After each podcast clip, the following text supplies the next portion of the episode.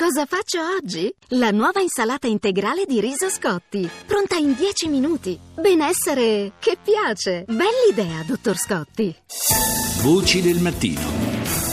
Le sei e trentanove minuti e ventisei secondi, ancora buongiorno da Lorenzo Opice, bentornati a Voci del Mattino speciale weekend di oggi, sabato undici di giugno, e adesso apriamo la seconda parte e... Eh... Parliamo, come avete già sentito nel nostro giornale radio, quello delle sei e trenta, continuiamo a parlare de, di Muhammad Ali, il grande pugile. Intanto ricordiamo che a New York è stata dedicata una via proprio al mito del pugilato scomparso, lo ricordiamo, in questi giorni. Si tratta della trentatreesima strada di Manhattan, questo nella West Side, a due passi dal Madison Square Garden, dove l'otto marzo del settantuno e il ventotto gennaio del settantaquattro si svolsero due delle leggendari match del secolo tra Ali e Joe Frazier. E negli Stati Uniti, lo avete sentito poco fa dalla nostra corrispondente da New York, una folla enorme si è radunata a Louisville nel Kentucky per dare l'ultimo saluto ad Ali, morto il tre giugno scorso a settantaquattro anni. A concludere la veglia interreligiosa c'è stata l'orazione funebre dell'ex presidente degli Stati Uniti Bill Clinton.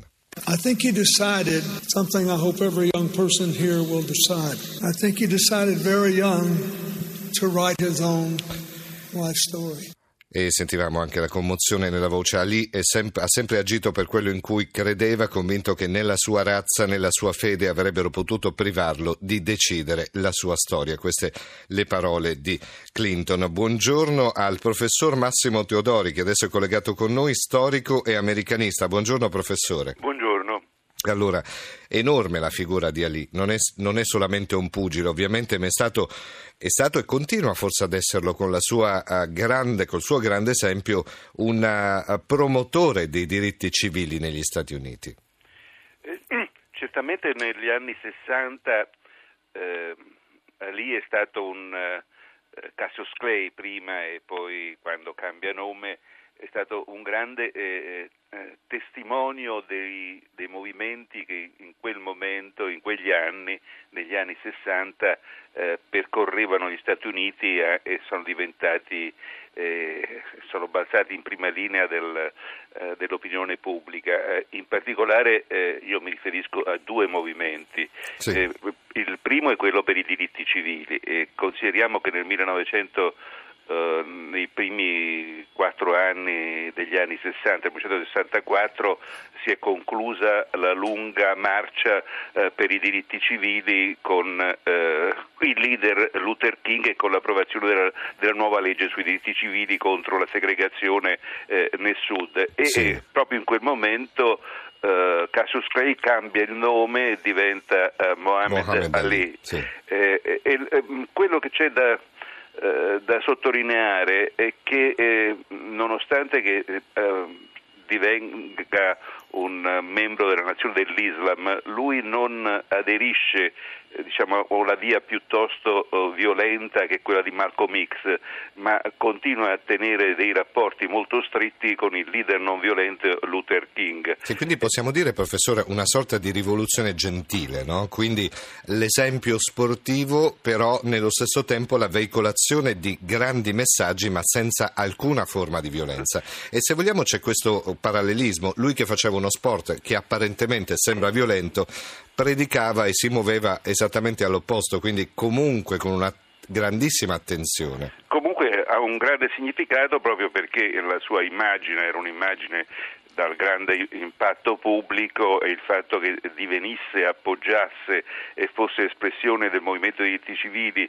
nella forma eh, non violenta e non in quella violenta è un, è un fatto, è un messaggio molto forte, è un messaggio molto forte perché proprio in quegli anni, diciamo, c'è anche all'interno del mondo nero eh, un confronto fra la via di Luther King e la via di Malcolm X, che poi verrà nel sessantacinque verrà assassinato.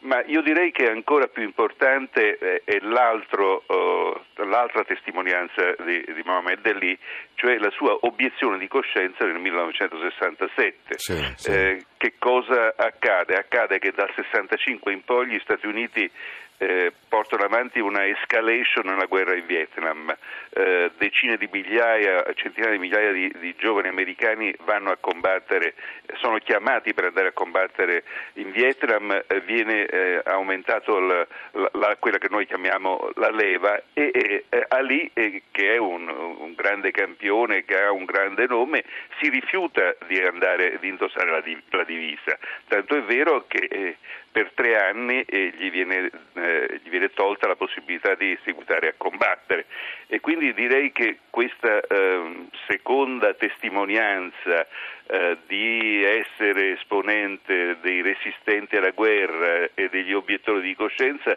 eh, è forse ancora più importante della prima, di quella sui diritti civili eh, per i neri. In questo senso i, i due eh, questi due atteggiamenti che si susseguono nel giro di qualche anno ne fanno un grande eh, personaggio e un grande testimone, come oggi si sì, vede nel sì, momento sì, della sì. morte. Professore, cosa resterà adesso di, di Ali? Beh, resterà nella storia americana eh, come una delle grandi figure eh, che è, è riuscito, che ha...